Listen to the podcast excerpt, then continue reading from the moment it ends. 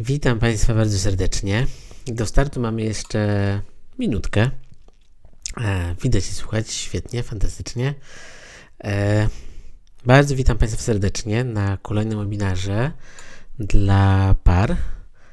I jestem ciekawy, czy ktoś jest tutaj w parze, czy słuchacie, oglądacie pojedynczo, czy może właśnie w parze.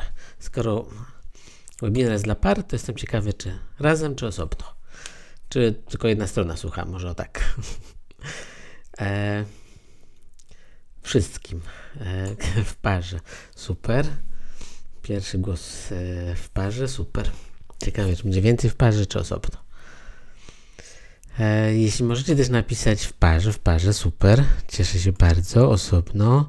Słucham sama, ok. Jeśli na razie jedna strona, druga połówka może dołączy. Jedna strona, ok. Super, dziękuję Wam bardzo za informację. Cała wiedza zostanie przekazana, ok. Dobry wieczór, w parze, świetnie, świetnie. A skąd jeszcze, napiszcie, skąd przybywacie. Było dużo osób zapisanych, ale moje przełożenie z zeszłego tygodnia, za które Was bardzo przepraszam, na pewno bardzo, no, przewróciło wszystko. Gdańsk, Szczecin, Świdnia, Polszczyzna, mm-hmm. Nowe Grodziczno, Obywatel Świata, świetnie, Lubuskie, Warszawa, świetnie, Mazowsze, Lubuskie, dobrze, dziękuję Wam bardzo. Taki najczęściej przegląd, udaje się, że przegląd Polski jest, także jest i widzę i wschód, i południe, i zachód, i północ, i centrum. Bardzo, bardzo się cieszę. Także bardzo Państwa przepraszam za przesunięcie webinaru, który miał być w zeszłym tygodniu. Niestety żyjemy teraz w takich czasach troszeczkę niebezpiecznych, jeśli chodzi o złapanie jakiejś choróbska. No i mi się przytrafiło i musiałem wszystko przełożyć. Dzisiaj to jest mój w sumie pierwszy dzień e, taki, kiedy wstałem. Jestem troszeczkę jeszcze, mój głos nie jest w pełni. Mam nadzieję, że to nie będzie Państwu przeszkadzało i że generalnie bez problemu dojdziemy do końca, bo to jednak jest też taki spadek energii przez to choróbsko. Dobrze, już nie będę narzekał. Uruchamiam nagrywanie, także wszyscy, którzy się zapisali, oczywiście otrzymają jutro rano nagranie z tego webinaru. Państwo, którzy dzisiaj są fizycznie, znaczy w sensie online'owo jesteście ze mną, też oczywiście otrzymacie. Także sekundkę jeszcze tutaj trochę mieli. E, chciałem Was zapytać, może jak jeszcze tutaj czekam na to, żeby mieć potwierdzenie, że się nagrywa, to chciałem Was zapytać, dlaczego przyszliście. O, teraz nie, momencik, muszę to za chwilę. Teraz już muszę oficjalnie za, o, rozpocząć, bo właśnie mam tą informację, że już rozpoczęte nagrywanie. Także dobry wieczór, witam bardzo serdecznie. Maciej Winiarek z tej strony.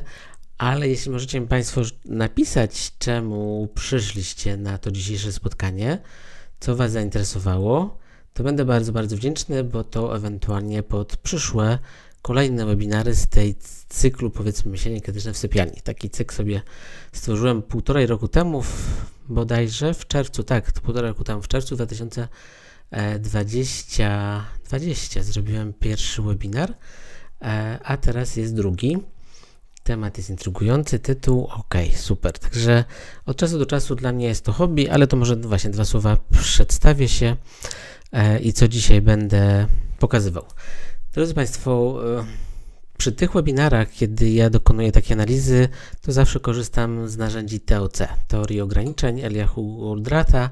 Tutaj takie moje zdjęcie z konferencji, który był organizatorem kongresu właściwie myślenia krytycznego w Gdańsku, w E C S-ie. To był w październik dwa tysiące osiemnasty rok. To był duży, duży kongres międzynarodowy i tam właśnie, oprócz tego, że byłem prelegentem, nasza cała konferencja, cały kongres był właśnie poświęcony narzędziom T O C. Więc tutaj w ten sposób od razu pokazuję Państwu, czym się zajmuję. Zajmuję się myśleniem krytycznym i jestem właśnie trenerem, prelegentem na konferencjach, autorem różnego rodzaju kursów, opracowań o myśleniu krytycznym, czy też takiej całego systemowego wdrożenia myślenia krytycznego w szkołach. Na co dzień zajmuję się właśnie edukacją e, i ściągnąłem do Polski prawie dwadzieścia lat temu myślenie krytyczne w formie właśnie narzędzi T O C, a kilka lat temu też rutyn krytycznego myślenia i to jest właśnie mój taki codzienny obszar pracy, czyli praca z nauczycielami, praca z trenerami. Kilka lat temu byłem też współwłaścicielem szkoły Thinking Zone w Gdańsku, gdzie właśnie to była pierwsza szkoła krytycznego myślenia w Polsce. I tam przez pięć lat ją tworzyłem, współtworzyłem, ale byłem wszystkim odpowiedzialny właśnie za wdrożenie myślenia krytycznego. A w wolnej chwili, jeśli tak można powiedzieć, czasami w wolnej chwili zajmuję się właśnie analizą różnych przypadków i, i właśnie myślenie krytyczne w związkach, w relacjach zająłem się już kilka lat temu. Był taki moment, kiedy pisałem bloga pod tytułem Dbaj o potrzeby i tam pośród kilkudziesięciu postów, właściwie każdy post był poświęcony analizie jakiegoś przypadku. Używam gałązek, chmurek po to, żeby samemu zrozumieć jak najwięcej. Później okazało, że posty trafiają do coraz większej setek osób. Bardzo duże zainteresowanie właśnie taką, analiz- taką analizą.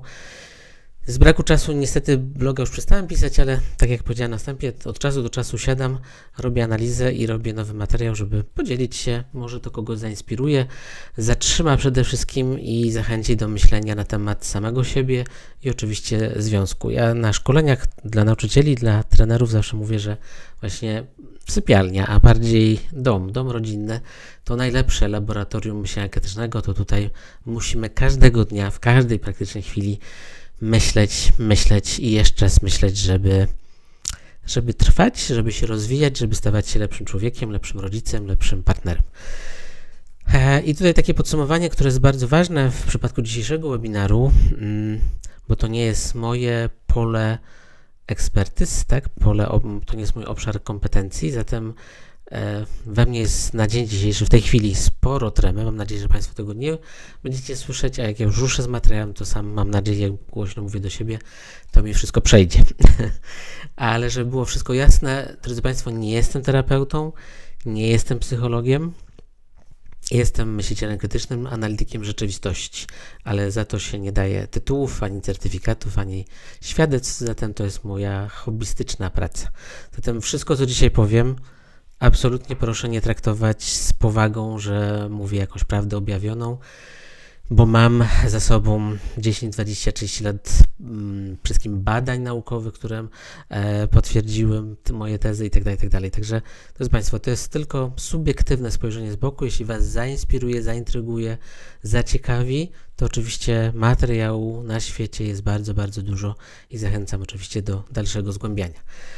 Czemu dzisiaj siedzę i dlaczego jakby ten temat mnie ogólnie interesuje, to to, że doświadczyłem czegoś takiego jak dziesięcioletni rozwód, e, który był ciężki i, i, i bardzo rozwojowy, o tak to określę już po pewnym czasie. I podczas tego rozwodu, aby funkcjonować ogólnie zdrowo i na psychice, na emocjach i ogólnie się rozwijać, to właśnie podjąłem się trzyletniej osobistej terapii. Podczas rozwodu, czy przed, w trakcie początkowej fazy rozwodu też przeszedłem dwie terapie małżeńskie z różnymi e, terapeutami, z różnymi nurtami. Pracowałem też z wieloma mediatorami, wszystko w tym obszarze właśnie rozwodów, także przyznam, że dużo właśnie doświadczyłem takiej bezpośredniej pracy nad samym sobą i nad relacją. Mm. Ostatnia część mojego dzisiejszego webinaru i tam stawiam takie właśnie pytania, bardziej konflikt, czy uczestniczyć w terapiach, w terapii, czy nie uczestniczyć, także zostawię to, nie będę Państwu mówił, że polecam, to jest po prostu bardzo osobista sprawa, mm, którą właśnie na końcu dzisiejszego spotkania rozłożyłem chmurką, żeby pokazać wszystkie za i przeciw.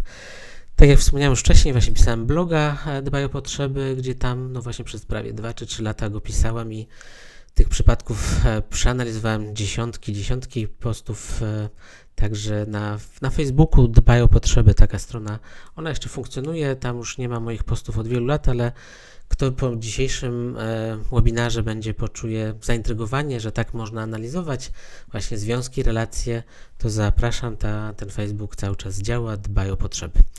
I to co ważne, jestem też certyfikowanym trenerem Family Lab od Jespera Jula i teoretycznie jest to wszystkim praca z rodzicami, ale też są pewne moduły przeznaczone już bardziej dla małżeństw.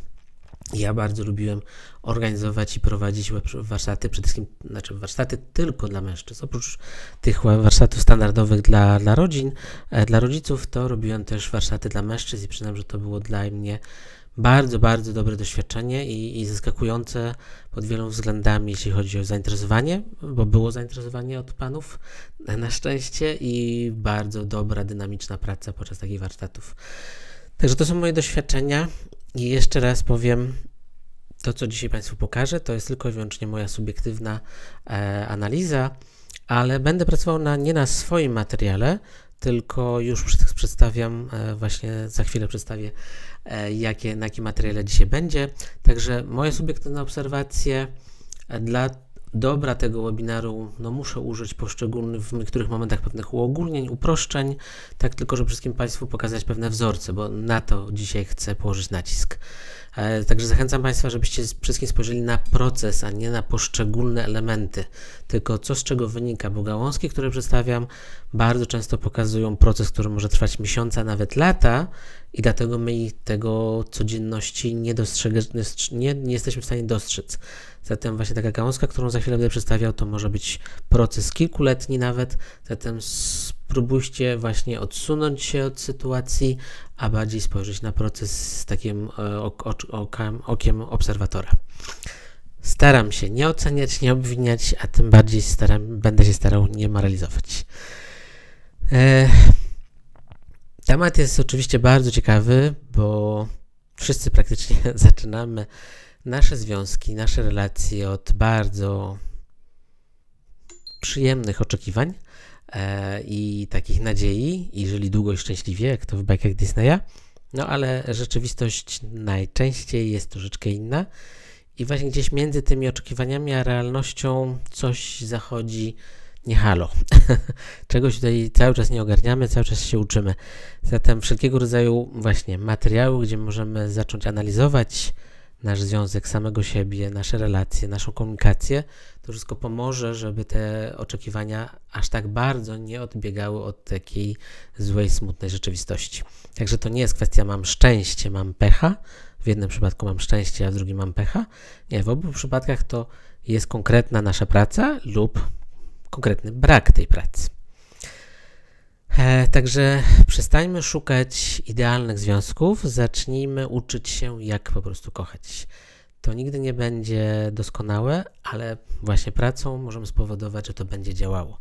Także mamy wszyscy przekonania na temat miłości, relacji, wzięte głównie z filmów e, i bajek disneyowskich.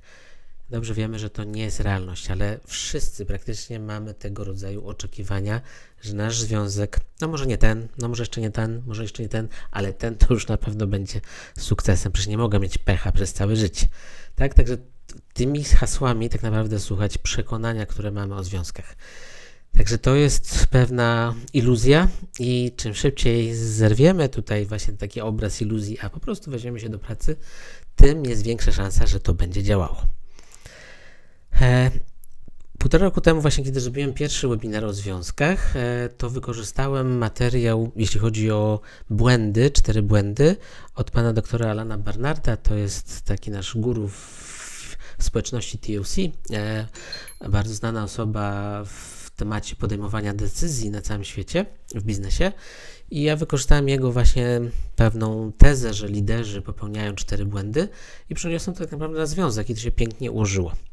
I tym tamtym e, webinarze mówiłem o tym, żeby właśnie tak, robimy złe rzeczy, po prostu nie wiemy, jak robić to dobrze, czyli tutaj ten element ignorancji.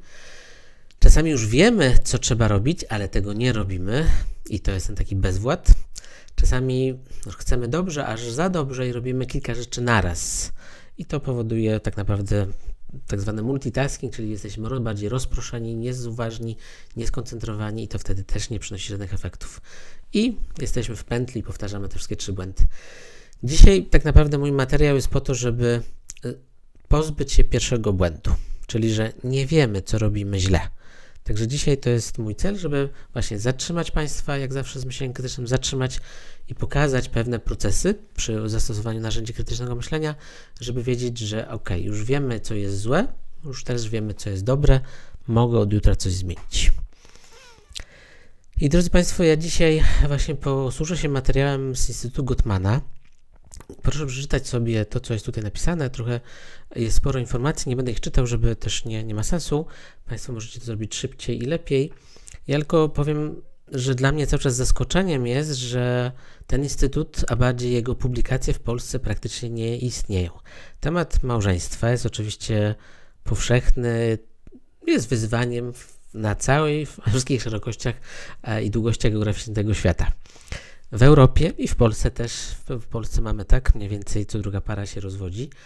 Zatem problemów w relacjach jest bardzo, bardzo dużo i zaskakuje mnie, że najbardziej znany instytut, który zajmuje się problemami właśnie małżeństwa, nie tylko problemami, nie tylko stabilnością, ale też rozwojem, w Polsce praktycznie jako, jako marka praktycznie nie istnieje. Dosłownie jedna, dwie książki zostały przetłumaczone, ale bym powiedział niewidoczne. A to jest właściwie laboratorium związków, tak? Oni czterdzieści lat zajmują się badaniem, jak widzicie, ponad trzy tysiące par, także to nie jest element pewnego tylko sobie opowieści, tylko konkretne laboratorium, do którego przychodzą właśnie pary i podczas różnych warsztatów, szkoleń są tak naprawdę badane, obserwowane przez, przez te weneckie lustro, mają różnego rodzaju zadania do zrobienia, są pod opieką przez rok, dwa, trzy, także nie ma nigdzie na świecie tak głęboko, tak dobrze i tak profesjonalnie zrobionych badań e, związanych z relacjami. I właściwie wszystkie książki, wszystkie publikacje, wszystkie kursy, szkolenia no są absolutnie doskonałe, bo no nikt nie ma takich, takich treści tak dobrze zbadanych. E, robi we mnie dużo myśli, pytań. A, a webinar by się ode nich spać. Ok, dziękuję Pani Małgosiu za informację. Super, cieszę się bardzo, że Pani jest. E, dobrze, e, także bardzo, bardzo polecam Państwu, kto czyta po angielsku, to to już tym bardziej, kupować książki, kupować kursy online'owe i tak dalej.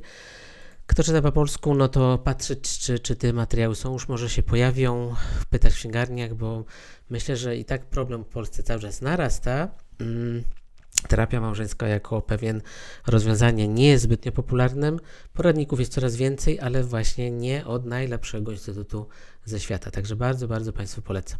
I dzisiaj się skupię na takim malusieńkim wycinku właśnie czterech jeźdźców apokalipsy, którzy oni to zdefiniowali, e, który jest takim materiałem, nazwę marketingowo najbardziej właśnie kojarzonym z Instytutem Gottmanów.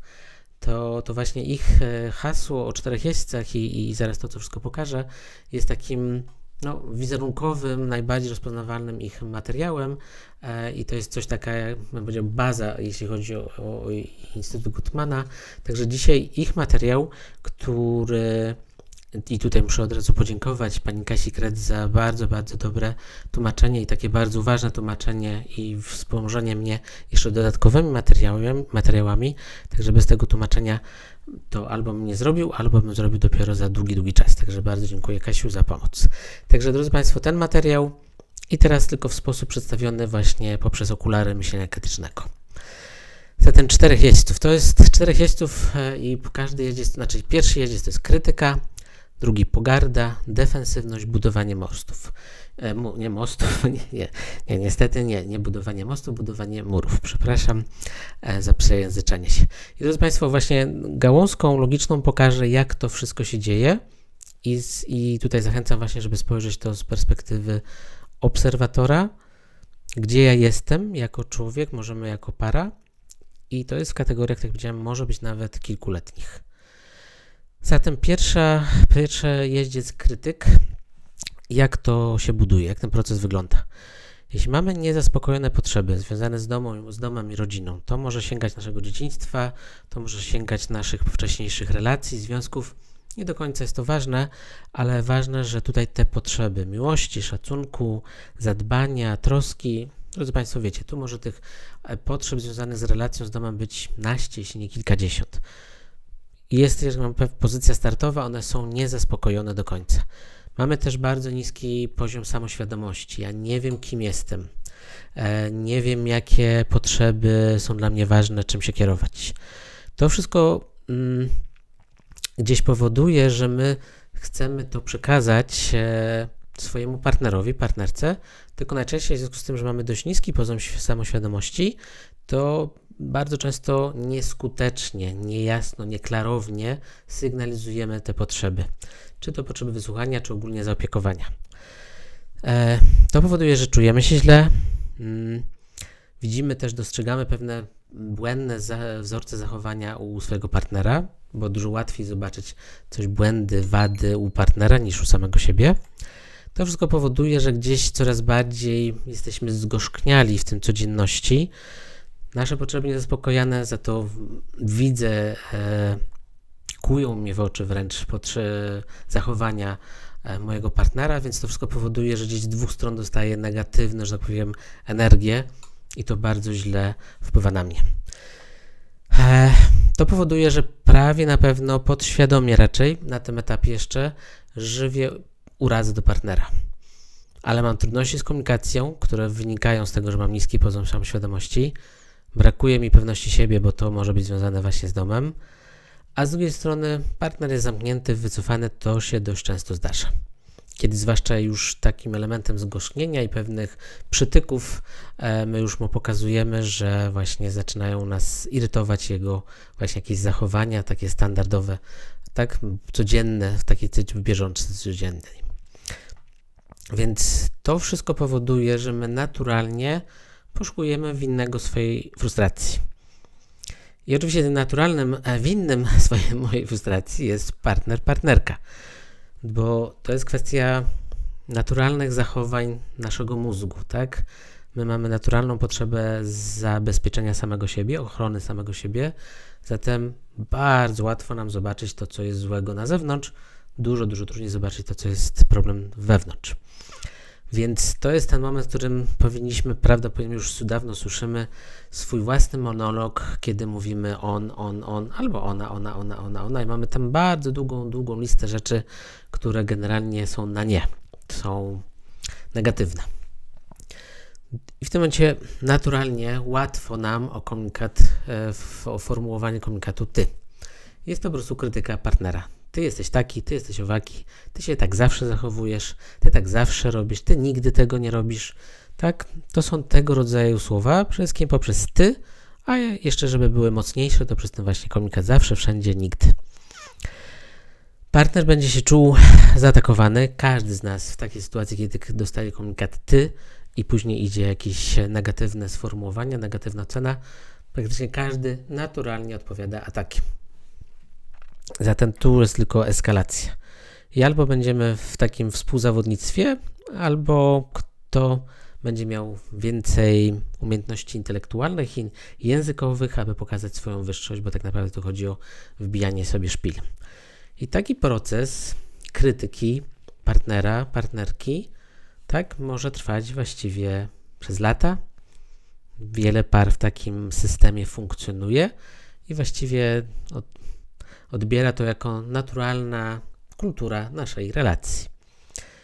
Czasami ktoś z boku, kto nie zna takiej pary, ale ma jakby odwagę czy siłę coś zapytać, czy wy tak zawsze sobie dogadujecie, czy wy tak zawsze sobie e, się wzajemnie się krytykujecie, to może spowoduje, że my się na chwilę zatrzymamy, a co, przesadzamy za mocno, za ostro, ale jeśli właściwie takiego sygnału bodźca z boku nie mamy, możemy w takiej relacji, w takim procesie krytyki, wzajemnej krytyki być właściwie lata. Tylko oczywiście to jest bardzo, bardzo złe dla naszego związku i to jest ten właśnie pierwszy, tutaj może nie ma hierarchii pierwszy, drugi, czwarty, tylko po prostu jeden z czterech jeźdźców apokalipsy, który z, gdzieś tam przychodzi z informacją, że jeśli będziecie to kontynuować, to jest bardzo źle dla waszego związku i on może się źle skończyć. W takim dużym uproszczeniu, ja to trochę teraz przełożę na, żeby to było bardziej zrozumiałe, co tu się dzieje. Jeśli nie znam swoich, nie znam siebie, nie znam swoich potrzeb, to prędzej czy później będę się czuła, czuł nieszczęśliwy. Mam wiele stłumionych frustracji związanych z dzieciństwem, z innymi rzeczami, z poprzednimi związkami. Mam niezaspokojone potrzeby. To wszystko powoduje, że prędzej czy później będę obwiniał, krytykował partnera. Co robimy? Próbujemy go, ją zmienić. Na początku jest kochany, kochana, ale już powiedzmy po jakimś dłuższym czasie, czy tam po ślubie zaczyna się proces, muszę go zmienić, tak? Bo on nie jest jeszcze wystarczający. E, kiedy się ta zmiana nie udaje, odchodzi partner albo ja porzucam partnera i co robimy? Szukamy nowego, lepszego. Z czasem nasze oczekiwania są coraz mniejsze, e, bo na początku oczywiście lista idealnego partnera jest bardzo długa, z czasem, z naszymi doświadczeniami widzimy, że może to jeszcze skreślę, jeszcze to skreślę, jeszcze to skreślę, ale na pewno za rogiem czeka ktoś lepszy niż ten, co był tutaj. Także to jest taki mechanizm, który my mamy w sobie i oczywiście on niczego dobrego nie przynosi. Może tutaj będzie szczęście, że ten za, za ścianę, za rogiem będzie lepszy, ale myślę, że tutaj szanse procentowe z każdym rokiem, dekadą są coraz mniejsze e, i oczywiście problem, czy zmiana ma być w nas, a nie w partnerze. Drodzy Państwo, także tutaj krytykować czy nie krytykować. Za krytyką stoi to, że chcemy być autentyczni, szczerzy, coś mi się nie podoba, to ja to krytykuję. Chcę nazywać problemy, które widzę każdego dnia. Chcę zadbać o swoje emocje, bo już nie jestem w stanie ich tłumić dłużej. Muszę to po prostu wyrzucić z siebie, eksplodować. I przede wszystkim szacunek dla siebie, że ja nie znoszę jakichś takich, takich czy innych zachowań. Z drugiej strony, żeby nie krytykować, to najważniejszy święty spokój w relacji. I takie bezpieczeństwo, bo może ta krytyka, tak jak pokazywałem, pokazuje, często prowadzi do otwartej krytyki, otwartej wojny, zatem bezpieczeństwo emocjonalne jest bardzo tutaj zaniedbane i może być po prostu niebezpiecznie, zatem dla świętego spokoju, dla bezpieczeństwa nie będziemy krytykować. I też szacunku dla partnera, bo, bo on się znów obrazi, a w sumie nie chce, żeby się obrażał. Tak, także mamy też tutaj jasne potrzeby, żeby e, nie krytykować. Celem naszym jest taka autentyczna, dobra relacja, która rośnie. Także, drodzy Państwo, tutaj każdy z nas musi sobie odpowiedzieć. Ja pokażę, jakie antidotum proponują Państwo Gottmanowie na tą sytuację. Zatem przede wszystkim właśnie to jest ten moment uruchomienia myślenia krytycznego.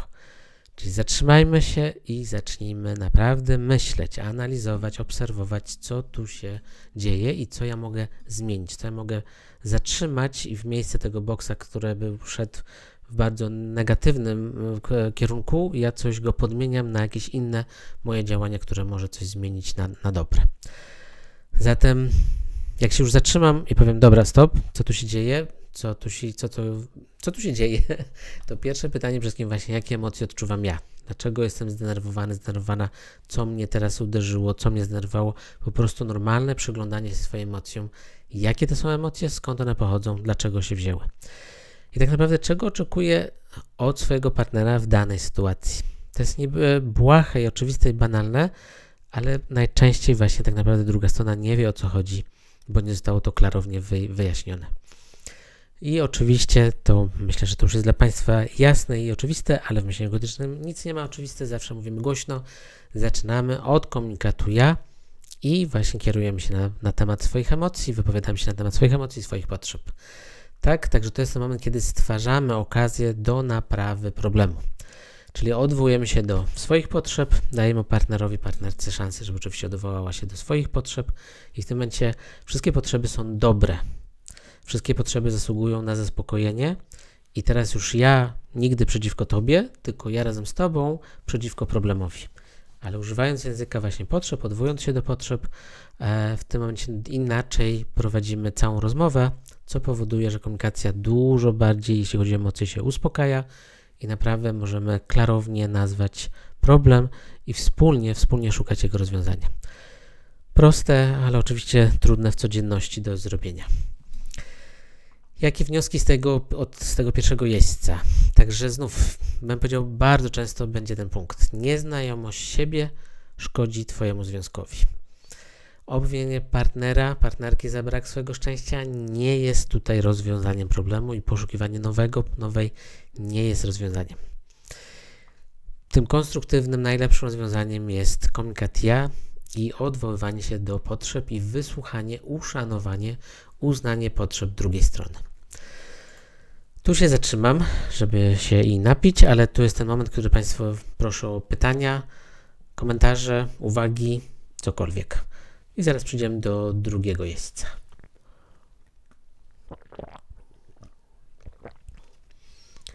Czy ten materiał jest zrozumiały? Czy może tutaj jakieś wątpliwości, niespójności, cokolwiek?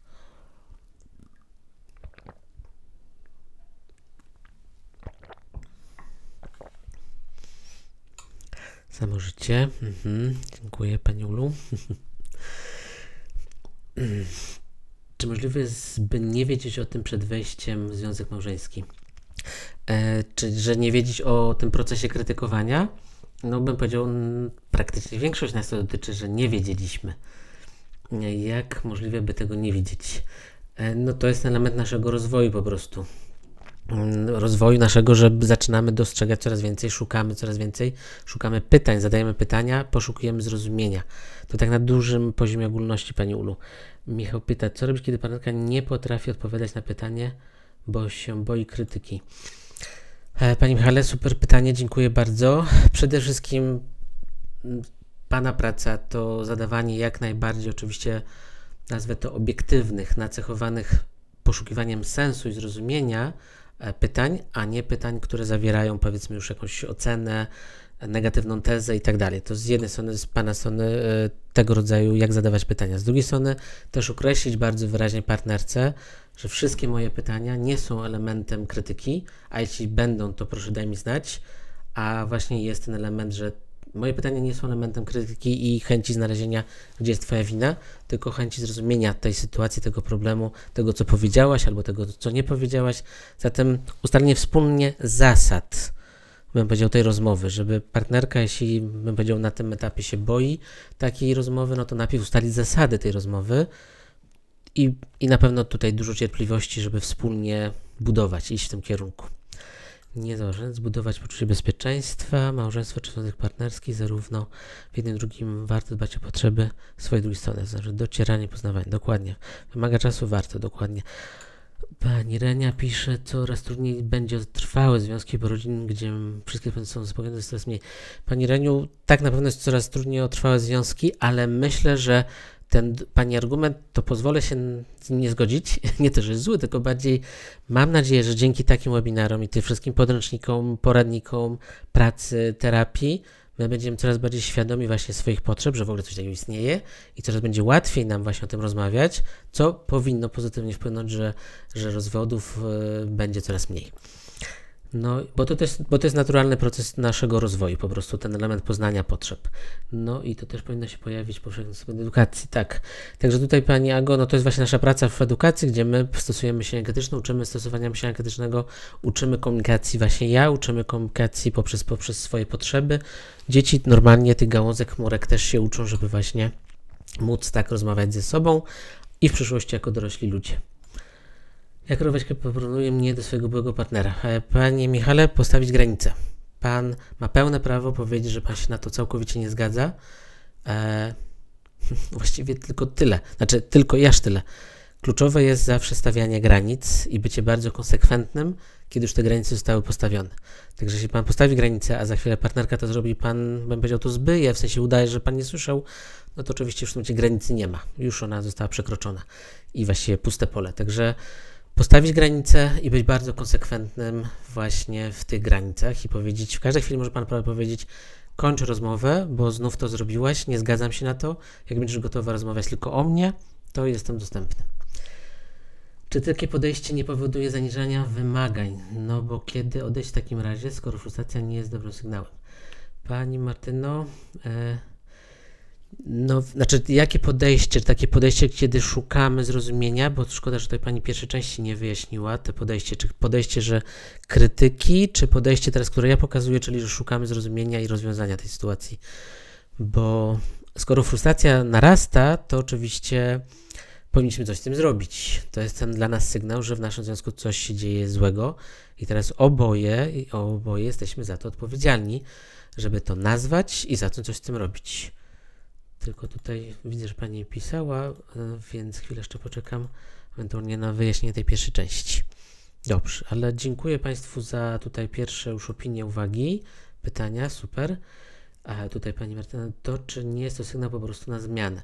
Tak, tak, tak, no, przede wszystkim na zmianę. Zmianę tej codzienności, nie tą zmianę zasadniczą, patrz, poszukam sobie innego partnera, który, który mniej będzie mnie krytykował albo ja jego, tylko bardziej zmianę, że w naszej codziennej komunikacji, życiu jest bardzo, znaczy może, dobra, nie będę oceniał, że bardzo źle, ale to jest element, którym jest sygnał i właśnie po to Gottmanowie właśnie zdefiniowali tych czterech jeźdźców, żeby to każdy z rozpoznał, czy u nas ten sygnał właśnie już jest aktualny, czy on nas dotyczy.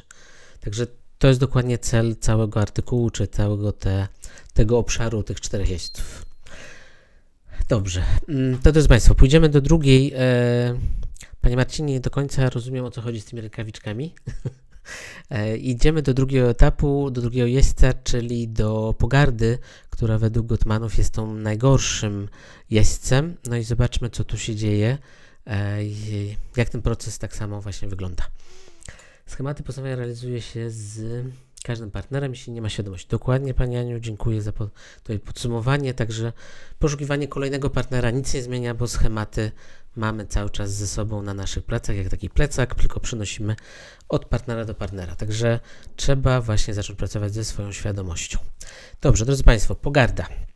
Pogarda zaczyna się od tego, że gdzieś był już znów punkt startowy, nigdy nie jest zerem, coś się już dzieje, także tutaj jest element, że już wcześniej mamy do, do, do czynienia z brakiem docenienia ze strony partnera, więc prędzej czy później pojawia się w naszym sercu, w naszej głowie żal i uraza do partnera. E, I znów, jeśli długotrwale już mija mnóstwo czasu, kiedy my nie potrafimy, nie mówimy o swoich potrzebach, to pojawia się rozgoryczenie, tak? To jest ten element, że moje, mój zbiornik miłości jest po prostu tutaj niezaspokojony e, i pojawia się rozgoryczenie. Pani Martyno, czy, jak to rozpoznać, czy jest sens pracować? Także tutaj no, mój materiał z dzisiejszego jest właśnie temu służy. Państwo obejrzeli, rozpoznali, czy mnie to dotyczy, mojego związku to dotyczy. Jeśli Was dotyczy, no to gdzieś tam na końcu oczywiście daję wskazówkę, czy bardziej Gottmanowie dają wskazówkę. A jeśli Was nie to dotyczy, to to jest taki element, ok, to jesteśmy na tych cztery obszary już bardziej uważni. Jeśli się widzimy, coś zaczyna dziać w tym obszarze, jeden z tych czterech, to możemy dużo szybciej zareagować i oczywiście prewencyjnie pewne rzeczy zmienić od razu, żeby to się nie rozwijało. Zatem mamy, jesteśmy w takim stanie braku szacunku i braku podziwu, w tym takim dobrym znaczeniu, że każdy chce, żeby partner go, ją podziwiał. To wszystko powoduje, że w naszej codzienności, nie będę tutaj wypisywał tych wszystkich złych zachowań, ale widzą Państwo, jest ich dużo, już nawet ich nie wypisywałem więcej, bo dwa, trzy były więcej, bo już mi się to nie mieściło, ale myślę, że przepraszam, że już widać naszą codzienne zachowanie, które no, może być w stosunku do swojego partnera. Ale to niestety nie jest jeszcze koniec. To wszystko powoduje, że bardzo często pojawia się, oni to nazywają wprost, obrzydzenie w stosunku do partnera. Traktujemy go, ją z wyższością, taką moralną. Jesteś dużo gorszym człowiekiem, jesteś złym człowiekiem, jesteś nikim. Tak, te wszystkie tutaj zachowania, które są niżej, no oczywiście już to mówią właściwie pośrednio. Czasami nawet mówimy to, możemy powiedzieć głośno, o tym, jak właśnie nas partner brzydzi. Eee, także mamy tu długotrwałe wzgardzanie partnerem jako człowiekiem, i oczywiście też wzgardzanie jego potrzebami. Wszystko po to, żeby mieć poczucie, i właściwie to płynie z tej codzienności, że jestem lepsza, lepszy od Ciebie. E, stawianie siebie na piedestale, czyli wszystko, co Ty robisz, jest złe, bo jesteś ogólnie beznadziejnym człowiekiem, z kolei ja jestem moralnie, etycznie lepsza, wyższa, zatem wszystko, co właściwie ja robię, jest doskonałe. To jest też bardzo często atak na poczucie własnej wartości partnera, tak? Jego... No w terapii, jeśli kobiety to robią w stosunku do mężczyzny, to się na przykład nazywa kastrowaniem, które jest nagminne u wielu, wielu kobiet w stosunku do właśnie mężczyzny, którego nie szanują, którym gardzą.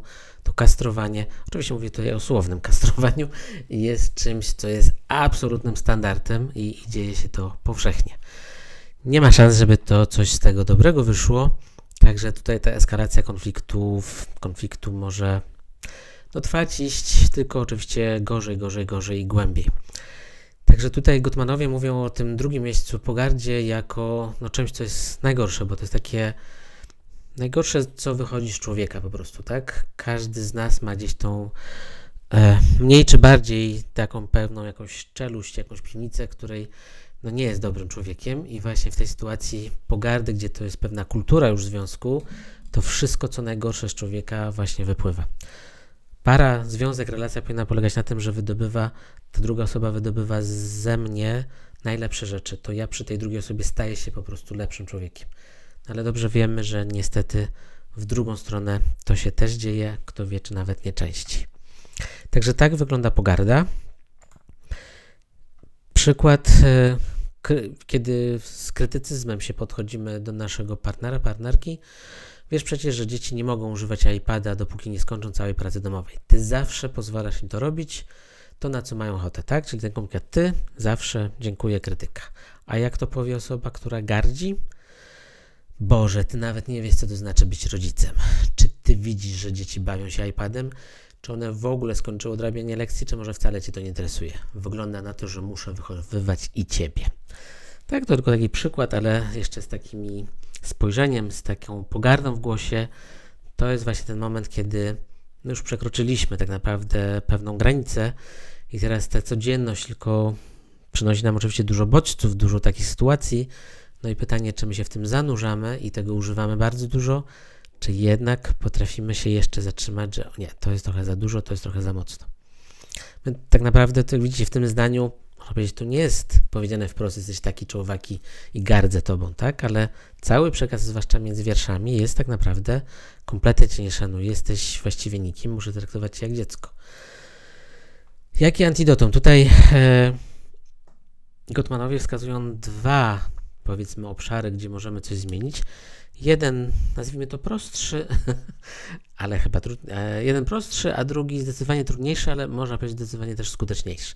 Zatem pierwszy, znów bardzo podobnie jak przy krytyce. Zatrzymaj się, moment, moment, czego tak naprawdę chcesz od swojego partnera, skoncentruj się na swoich potrzebach, powiedz przez komunikat ja, stwórz okazję do naprawy i odwołuj się do potrzeb, tak? Nie wchodź w ogóle w ten element pogardy, zatrzymaj się. Drugi, który jest bardziej już ciężką, no po prostu pracą, systemową pracą nad swoim komunikatem, nad związkiem, nad relacją, nad, nad partnerem, w sensie nie to, żeby go ulepszyć, tylko bardziej ulepszyć moje postrzeganie partnera.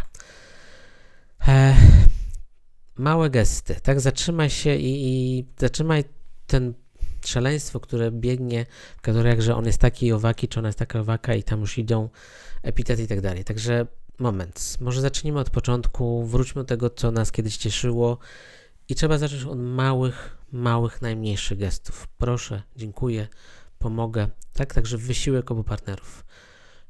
W tym czasie oczywiście też staramy się mówić tylko w komunikacie ja. Głośno mówić o swoich potrzebach, emocjach, pragnieniach. Ech, naszym celem jest zredukowanie poczucia żalu, złości, urazy, która była w tamtej gałązce, tak? Także tutaj właśnie takimi małymi gestami i innym komunikatem jest duża szansa, że zredukujemy te negatywne e, uczucia, które są w nas. A za to właśnie w to miejsce wprowadzamy małe, drobne docenianie i komplementowanie. Po to, żeby stworzyć jak najbardziej taki pozytywny obraz nas jako relacji, naszej komunikacji, naszego związku. Nawet w czasie frustracji. Praktykowanie tej uważności, praktykowanie wdzięczności i Gottmanowie to nazywają, żeby w związku z powrotem albo może pierwszy raz stworzyć kulturę czułości i uwielbienia. Także tu na pewno proces jest, ten, ta, ten, ta faza powiedzmy naprawdę, naprawa antidotum jest na pewno bardziej pracochłonna, dużo trudniejsza, ale ona zdecydowanie przynosi efekty, jeśli chodzi o trwanie, o, o czas, o proces e, tego leczenia. Jakie wnioski? Także to najważniejsze, żeby się zatrzymać, jak ja się czuję w związku, tak? Jeśli partner, partnerka, ja sam z różnymi doświadczeniami, z różnymi historiami i czuję, że po prostu jestem, zaczynam być po prostu złym człowiekiem i robić złe rzeczy i mówić złe rzeczy, to, no to tutaj jest ten moment właśnie zatrzymania, że to nie możemy w tym iść dalej. Coś trzeba tutaj zrobić. Czy przekroczyliście przy, jako związek, nie daj Boże, taką tą czerwoną, ja to, to już jest moja taka czerwona linia związana z tym, że właśnie pojawiły się te elementy pogardy, tak? Ten sarkazm, ironia, dopiekanie, takie złośliwe, takie po prostu zawistne, no okropne. Czy to już zrobiliście, a jeśli tak, nie daj Boże, to czy potraficie sobie wybaczyć? Czy potraficie usiąść, sobie wybaczyć i właśnie zacząć stosować któreś z tych antidotów? Czy możecie dać sobie jeszcze właśnie kulturę czułości, uwielbienia? Czy już jest na to za późno, czy, czy może jednak można spróbować, tak? Związki polegają na tym, że po prostu dajemy sobie po raz enty kolejną szansę. Także pytanie, czy teraz już bardziej nie w zasadzie, że chcemy, żeby było lepiej, co takim jest dość częstym. Nie chcę, żebyśmy się kłócili, chcę, żebyśmy się kochali, wszystko będzie dobrze, tylko jak się postaramy, tylko oczywiście to, to z, takiego, z takich um, wishful thinking nic nie wypłynie. Tu musi być konkretne działanie, konkretne nazywanie problemów, przyznanie się do błędów itd., itd. Także tak już widzę, że zaczęliście pytać, komentować. Dziękuję. Już patrzę. Schemat postępowania realizuje się z każdym partnerem. Jeśli nie ma świadomości, zawsze warto wręcz jest to warte. Jeśli będziesz następny. Dokładnie. Dziękuję. E, ile można dawać tych kolejnych szans? Panie Michale, oczywiście tutaj nie ma książkowej odpowiedzi. Bez szans. Nie ma, nie ma mowy o tym. Nie ma. To jest wszystko kwestia... Jak ja się z tym czuję po prostu...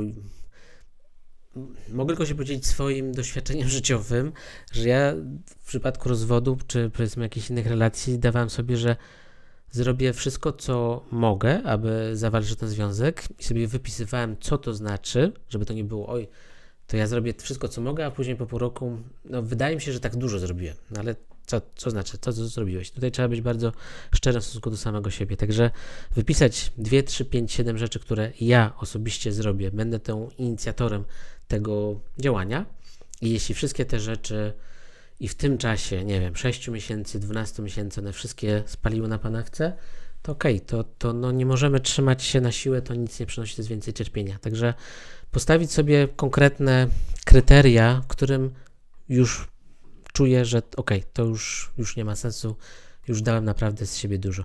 Ale to jest oczywiście, Panie Michale, tutaj bardzo, bardzo osobiste i każdy z nas musi znaleźć sobie sposób. Tutaj na pewno rozmowa chociażby ze specjalistą, terapeutą, gdzie nie trzeba iść na terapię od razu, można iść na taką konsultację, gdzie są kilka spotkań, trzy, pięć spotkań, po to, żeby właśnie ktoś mi pomógł zadać pytania, bo czasami nawet sam nie wiem, patrzę na lustro, nie wiem co myśleć, jak sobie samego pytać. Także spotkanie właśnie z coachem, takim life coaching, czy właśnie terapeutą może być bardzo fajnym e, pomocą, konsultacją, bo ta osoba pomoże zadać pytania, na które ja już w sumie mam jakieś odpowiedzi, tylko właśnie trzeba to wszystko wyartykułować i ewentualnie sobie zrobić listę rzeczy, co jeszcze spróbuję, a czego już nie będę próbował. Nie wiem, czy odpowiedziałem na pytanie. E, Poproszę jeszcze, kiedy się mąż rozmawia ze mną o wszystkim, teraz wszystko wie wszystko najlepiej. Mo, nie mo daje dojść do słowa w związku. Pani Moniko, to na pewno nie, nie, nie, nie, broń Boże, to nie koniec związku. Jest to na pewno jakaś faza związku i znów tak jak wcześniej było przy pierwszym jeźdźcu, kluczowe jest tutaj Pani postawienie granicy i Pani zaproszenie do innej rozmowy. Mąż może skorzystać z zaproszenia, oczywiście nie musi, bo ma zawsze wolną wolę. Więc to jest trochę też pytanie tak jak do, od pana Michała. Ile razy próbować? I to jest znów każdy, każdy, każdy sam, każdy związek ma tą swoją przestrzeń. Oboje muszą chcieć. Jeśli tylko jedna strona dąży do poprawy siebie, a druga nie, to nie zawsze tak dokładnie. Ale Pani Elżbieto, także dziękuję za uwagę, zgadzam się całkowicie, ale ja zawsze mówię, inwestuj w siebie, bo jeśli nawet ten związek nie, tego nie przetrwa, to ty już wejdziesz dużo bardziej właśnie mądrzejszy, tam dużo padało słowa o samoświadomości, także ty już w tym momencie wejdziesz w kolejny ewentualnie związek dużo lepiej przygotowany, e, nie popełnisz tych samych błędów, także inwestycja w samego siebie jest tutaj zawsze najlepszym rozwiązaniem, najlepszym rozwiązaniem, jeśli nie na ten związek, to na przyszły. Może trzeba kimś wstrząsnąć. Tak, na pewno czasami trzeba postawić granice. Nie zgadzam się na więcej, nie zgadzam się na tego rodzaju komunikację, nie zgadzam się na, na związek, który nam się teraz zrobił w ostatnim roku czy dwóch. Nie jestem szczęśliwa, szczęśliwy. E, po prostu tak dalej być nie może. Stawianie granic. Stawianie granic. Drugi związek mnie nie interesuje. Panie Elżbieto, broń Boże, nie namawiam drugiego związku, także inwestycja w siebie, żeby jak najwięcej pracować nad obecnym związkiem. Tylko to, co chciałem powiedzieć, to to, że po prostu czasami się nie da zatrzymać, uratować rozpadu związku. Bo, bo można próbować, naprawdę, tutaj jak pan Michał pokazuje, bardzo dużo, po prostu się nie da. I to też trzeba mieć w sobie po prostu zgodę, pokorę na to, żeby, no po prostu, że ten związek może się z, zakończyć. A czy ten drugi się w ogóle pojawi, czy się pojawi za dziesięć lat, czy pojawi się za tydzień, to to właśnie, właśnie zupełnie nie ma znaczenia, zupełnie. Dobrze, dziękuję Państwu za komentarze, pytania, uwagi po drugim. To przejdziemy do trzeciego. Już powiem, że to będzie trosz, troszkę lżej.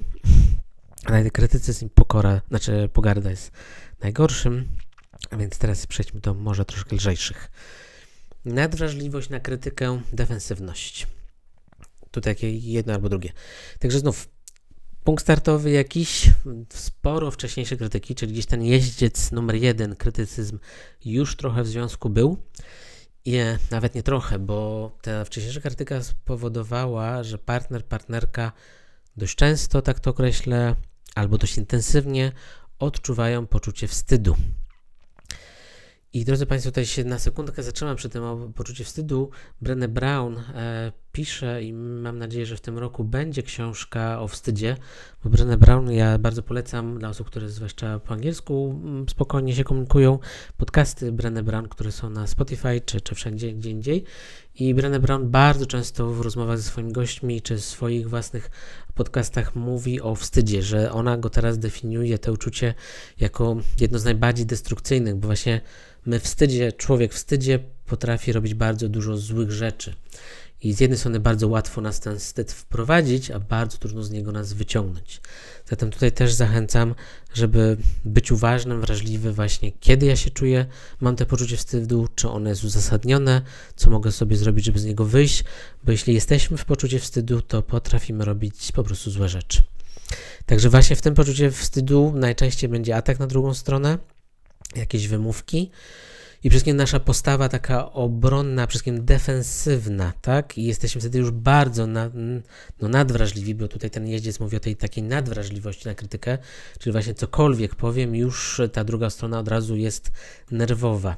Także ta nerwowość, a bardziej nadwrażliwość jest właśnie spowodowana czymś wcześniej, a prawie na pewno tym, że partner, partnerka od jakiegoś czasu, czy w konkretnych sytuacjach odczuwają bardzo silne poczucie wstydu i wtedy ich zachowanie jest właśnie troszeczkę już no, nieadekwatne, o tak.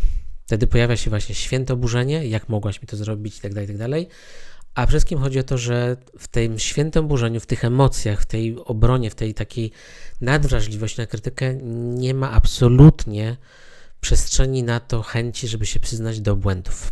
Niechęć do wzięcia odpowiedzialności za tę sytuację. Czyli ja jako osoba, można powiedzieć, nawet mam uzasadnione argumenty, cokolwiek i cisnę na krytykę, ale ta osoba tak naprawdę już nie słyszy. Ona już się całkowicie zamknęła, nie ma mowy, nie osiągnę dziwnego celu, żeby się przyznała do błędu, to na tym etapie już kompletnie nie ma sensu. Także kiedy jest ten niechęć do przyznania się do błędu, to generalnie może być foch, i to jest ten, nazwijmy to, bierna agresja, albo bezpośrednio problem nie jestem ja, a ty, po prostu bezpośredni atak na partnera. I uruchomienie pogardy. Także presja, presja, że jeszcze bardziej chcemy skrytykować i wydobyć z partnera, z partnerki, przyznać się do błędu, że jesteś zła i taka, i taka. Oczywiście czym bardziej większy nacisk, tym będzie większy opór i na pewno z tego nic nie osiągniemy. E- Aha, dobra pozycja, wstyd, złość i poczucie winy. Mhm. Także dziękuję tutaj Pani Agnieszko za podpowiedź, super. Super, super, fantastycznie, dziękujemy za inspirację. E, przykład, e, zapłaciłeś kraty, ratę kredytu w tym miesiącu? Jeśli nie zapłacimy na czas, zostaniemy obciążeni karą za opóźnienie. I to będzie taki de- defensywny partner. Jak mam niby pamiętać o opłacaniu wszystkich naszych rachunków, skoro mam na głowie dzieci i gotowanie i sprzątanie? Twoim zdaniem jest mi przypominać o zapłaceniu raty, a skoro tego nie zrobiłeś, to kara opóźnienia jest twojej winy, nie mojej. Tak? Także tutaj nawet, znaczy tutaj musimy domniemać, że ta para się podzieliła zadaniami i jeśli w tym momencie widać bardziej, że pani miała to po to swoich obowiązkach, no to jak ona próbuje właśnie przerzucić winę na niego, no to to jest ten moment zachowania, kiedy już my się nie przyznamy do błędu, tylko mamy oczywiście dużo wymówek, dużo argumentów, że to nie moja wina, problem jest w tobie. Jakie antidotum? Jak zawsze, zatrzymaj się i pomyśl, a później przejmij odpowiedzialność. Dobrym pomysłem jest zapytać bliskich, czy jesteś nadwrażliwy na krytykę. Oczywiście musimy być gotowi na usłyszenie nieprzyjemnych komunikatów. Jeśli będziemy gotowi, to będziemy w stanie być wyrozumiali dla siebie, a to spowoduje, że będziemy wyrozumiali dla innych. To spowoduje, że jest dużo większa e, przestrzeń na akceptację swoich błędów. Wtedy pojawia się troska o uczucie, o uczucia, emocje swojego partnera. Jesteśmy bardziej podatni na zmianę, uczymy się w tym momencie rozwiązywać już problemy, rozwijamy się jako związek. Także kwestia spojrzenia w lustro, jeśli to nie pomaga, w sensie jak spojrzę w lustro i się sam z siebie zapytam, czy jestem wrażliwy, czy nadwrażliwy na krytykę, no to mogę być nie do końca obiektywny. Zatem tutaj no, spytanie po prostu rodziny, czy, czy właśnie żonę, małżonka w takim bardzo pokojowej, spokojnej atmosferze, czy swoich dzieci, rodzeństwa. Tak, macie swoich, w którym wiecie, że ktoś wam powie prawdę, ale właśnie ważne, żeby być gotowym na przyjęcie tej prawdy. Okej, okay. Więc co się może zmienić? Zapłaciłeś ratę kredytu, to jest to samo pytanie. I defensywny partner już taki rozwinięty, ok, zapomniałem, przepraszam, zrobię to, zrobię sobie przypomnienie. I tutaj też ten moment powiedzieć, wiesz co, to może jest za dużo na mojej głowie, usiądziemy przy weekendzie i może zobaczymy, czy jednak ty weźmiesz to ode mnie, żebym jednak ja nie zapominał, tak? Także można o tym spokojnie porozmawiać, aktualizować naszą listę zadań, podziałów w domu. Zatem wnioski z tego, czy potrafię przyjąć konstruktywną krytykę, czy jednak się zamykam i wtedy albo foch, albo atak, czy potrafię sobie poradzić z poczuciem wstydu, tak? Także tutaj to, co gdzieś pokazałem na czerwono, to jest ten trigger, tak? Ten przycisk, który uruchamia nasze zachowania, więc taka umiejętność spojrzenia, co się ze mną dzieje, czy teraz właśnie ja odczuwam wstyd, bo ona, on coś mi powiedział, powiedziała i to mnie po prostu zabolało, bardzo zawstydziło mnie. To jest, no, ja wiem, że tak to łatwo powiedzieć, ale drodzy Państwo, to jest element właśnie bycia dla siebie obserwatorem. Dlaczego ja mam takie emocje? Dlaczego ja tak pomyślałem? To jest znów ten element właśnie o rozwoju w obszarze samoświadomości. Jeśli ja nie potrafię odpowiadać na takie pytania, to będzie mi bardzo ciężko się komunikować. Oczywiście z Na początku, kiedy jak zaczynamy, to nie potrafimy tego zrobić, zwłaszcza tu i teraz, kiedy to się dzieje. Ale zachęcam oczywiście wszystkich, którzy może dopiero są na początku takiej drogi, że po konflikcie, już go po rozwiązaniu, wrócić sobie samemu do niego, przeanalizować, co się ze mną działo, dlaczego się tak zdenerwowałem, dlaczego czułem się tak ogromny, wszechogarniający wstyd, skąd się to wzięło. Gdzieś poszukać, co, co się dzieło, może w przyszłości, może... Tak? Każdy z nas tak naprawdę potrafi myśleć, tylko musi sobie na to dać przestrzeń. Lub ewentualnie tak samo, jak powiedziałem wcześniej, rozmowa z, czy to z terapeutą, czy z coachem. I czy potrafisz zatrzymać focha lub ten niemściwy atak na partnera, tak? Ale tutaj już to jest dużo trudniejsze, zatrzymać się, kiedy są emocje. Także tutaj ten moment, kiedy odczuwam wstyd, tu jest ten moment, kiedy powinniśmy zrobić stop, stop, stop, stop, stop. Tak, nie wiem, jestem wzburzony, muszę wyjść, nie mogę z tobą teraz rozmawiać, stawiam granicę, nie mów tak do mnie, bo to mnie zdenerwowało, poczułem się teraz zaatakowany. Dużo łatwiej jeszcze, jeszcze tutaj to zrobić stop i nawet iść do innego pokoju, niż, że tak powiem, pozwolić, żeby wstyd później dolał paliwa do tego już ognia i wtedy już się tam rzeczywiście niewiele da zatrzymać. E, już Państwo piszą, czy grani- czyli granicą byłoby... Czyli granicą byłoby nasze samopoczucie. Ale skąd wiedzieć, czy to już przekroczyło granicę, za którą powinniśmy iść rozstanie, czy też nie? To są już dziesiątka w stanie frustracji. Pani Aniu, to oczywiście jest pytanie no, takie głębokie i dotykające kilku rzeczy, obszarów. No, najważniejsze tak naprawdę jest nasze samopoczucie, nasz dobrostan.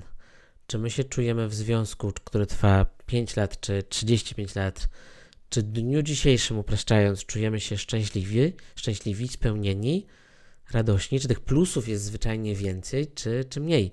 To jest tylko i wyłącznie no, nasza subiektywna ocena. Ale jeśli ocena jest nawet negatywna, to nie oznacza od razu koniec, dziękuję, do widzenia. Tylko element, które obszary mnie bolą.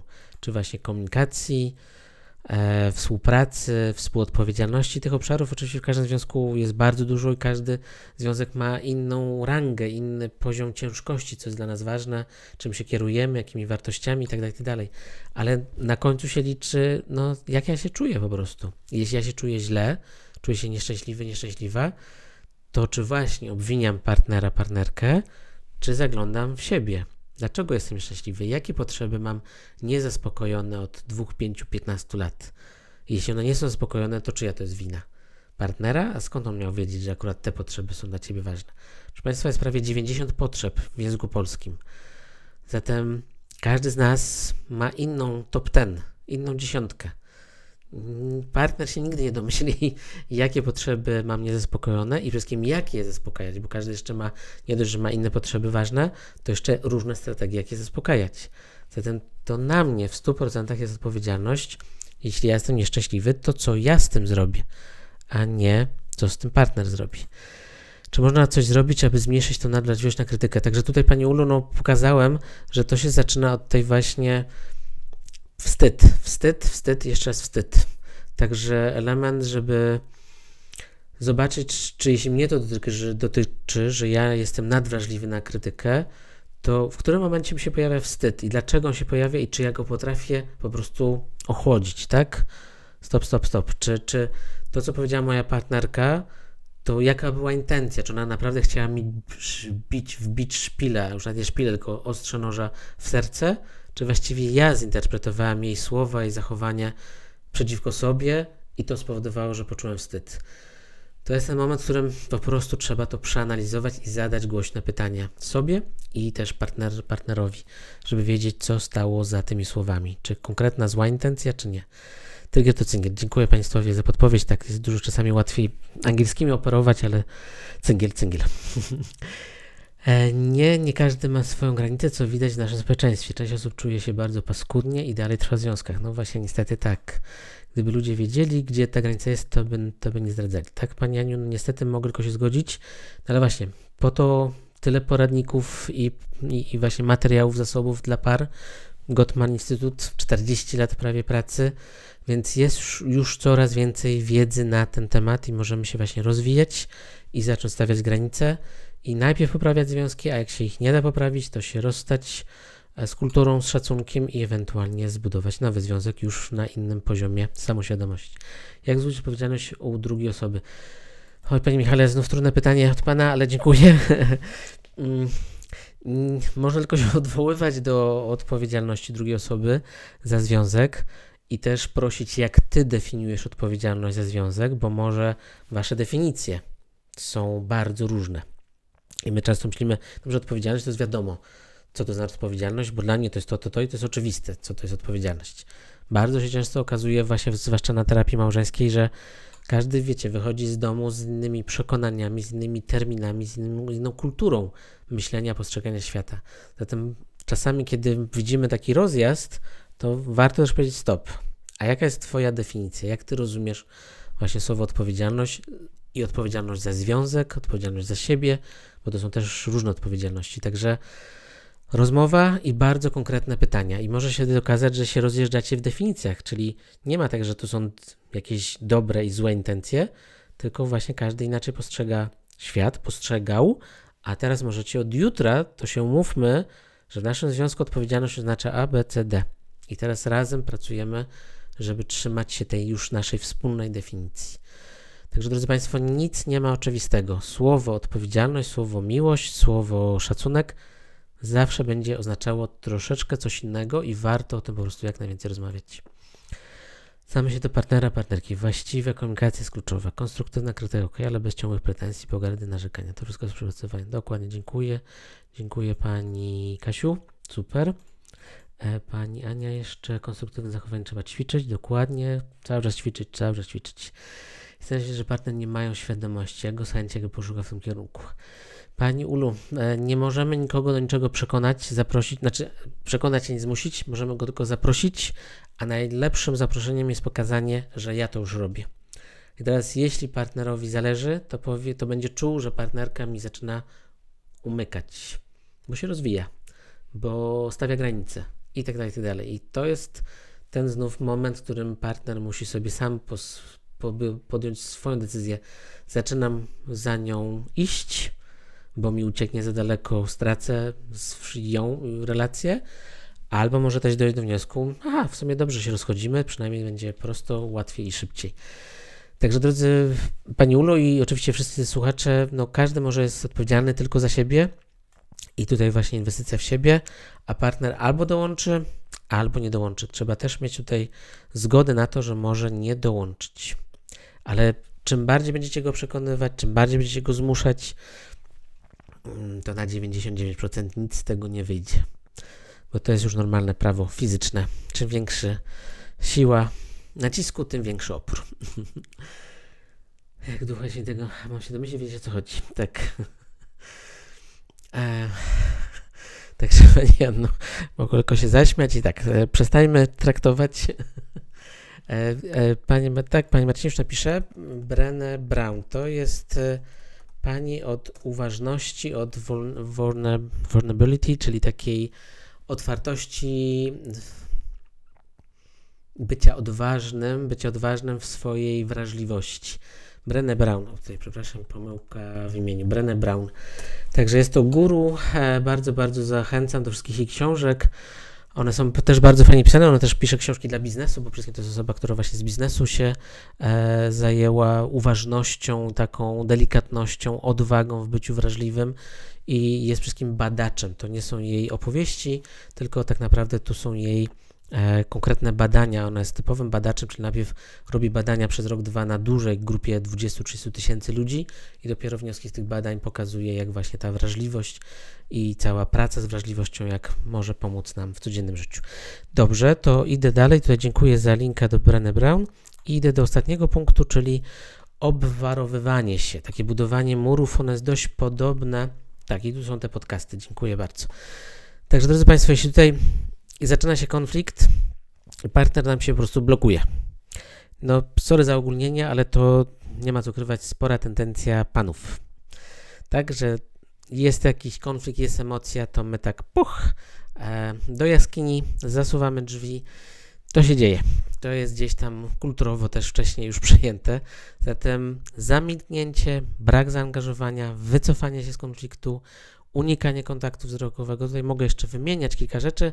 Tak naprawdę tu też takie małe podsumowanie, że to jest, ta osoba znajduje się fizycznie w pomieszczeniu, ale mentalnie oczywiście jest całkowicie nieobecna. E, co się dzieje? To jest element, tak naprawdę tutaj te, te cztery boksy, one pokazują, że to jest element samoobrony. Tak naprawdę, no już weź, trzymajmy się tego mężczyzny, że on to najczęściej robi. Ten mężczyzna po prostu nie wie, jak sobie radzić z emocjami, które go zalewają i też, które od partnerki dostaje. Tak? Także myślę, że to dla Państwa jest jasne, że po prostu nie wie, jak się w tej sytuacji zachować, dlatego się zacina. Bo to z kolei spowodowane jest dwoma właśnie, czyli silnymi emocjami partnera i przeciążenie, przeciążenie emocjonalne, które utrudnia funkcjonowanie mózgu. Tak? To jest ten moment, kiedy nam krew ucieka z, tutaj z płata przedczołowego, tego odpowiedzialnego za myślenie, za logikę i za emocje, za spokój, to wszystko nam ucieka i idzie do, gadzie, do mózgu gadziego, czyli uciekaj albo walcz. Także, drogie panie, to nie jest tak, że panowie robią to specjalnie.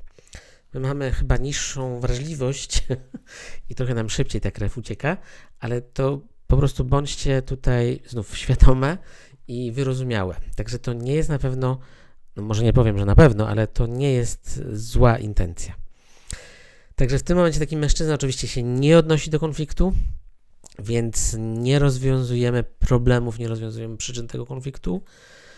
Druga strona jeszcze próbuje rozmawiać, ta już powiedziała dziękuję, wycofuję się, jestem już w swojej jaskini, z niej nie wyjdę. I tutaj to, co oni pokazywa- pokazują, to, to jest przede wszystkim taki negatywny wzór komunikacji, czyli coś, co już widzimy, że nam się w naszym związku przy każdej sytuacji powtarza, tak? My się jako para tak naprawdę nauczyliśmy, że po tej fazie wchodzimy do tej fazy, ona jest powtarzana, po czym jest rozejście się, ciche dni, które mogą trwać dwie godziny albo trzy dni, albo dwa tygodnie. Każda para ma swoją tutaj wrażliwość czy elastyczność, także problem oczywiście nie jest rozwiązany, a z czasem partner się, partnerzy się od siebie odsuwają. Także to jest takie podejście właśnie, te obma, obwarowywanie się, budowanie murów, blokowanie. E, jakie rozwiązanie? Kiedy jest ten moment właśnie takiego konfliktu, emocji, wybuchu, to umówcie się razem, albo nawet tutaj kobieta, która ma tą krew w, w, w, w płacie, że może trzeba zrobić przerwę, tak?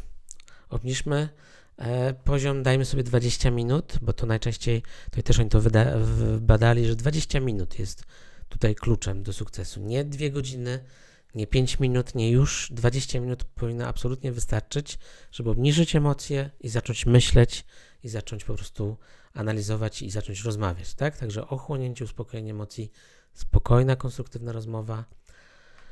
E, drugim rozwiązaniem jest po prostu to, że jeśli ja nie potrafię, bo tak naprawdę tutaj to ja nie potrafię zarządzać swoimi emocjami, dlatego się blokuję.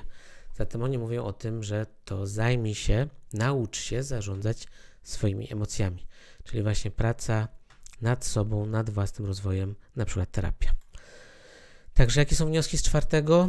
Czy wiemy, jak reagujesz? Czy potrafisz spojrzeć na siebie, zwłaszcza po kuchni, z dystansu i zrozumieć, dlaczego, jeśli tak widzisz, że masz taki wzór zblokowania, to dlaczego on tak, tak naprawdę występuje?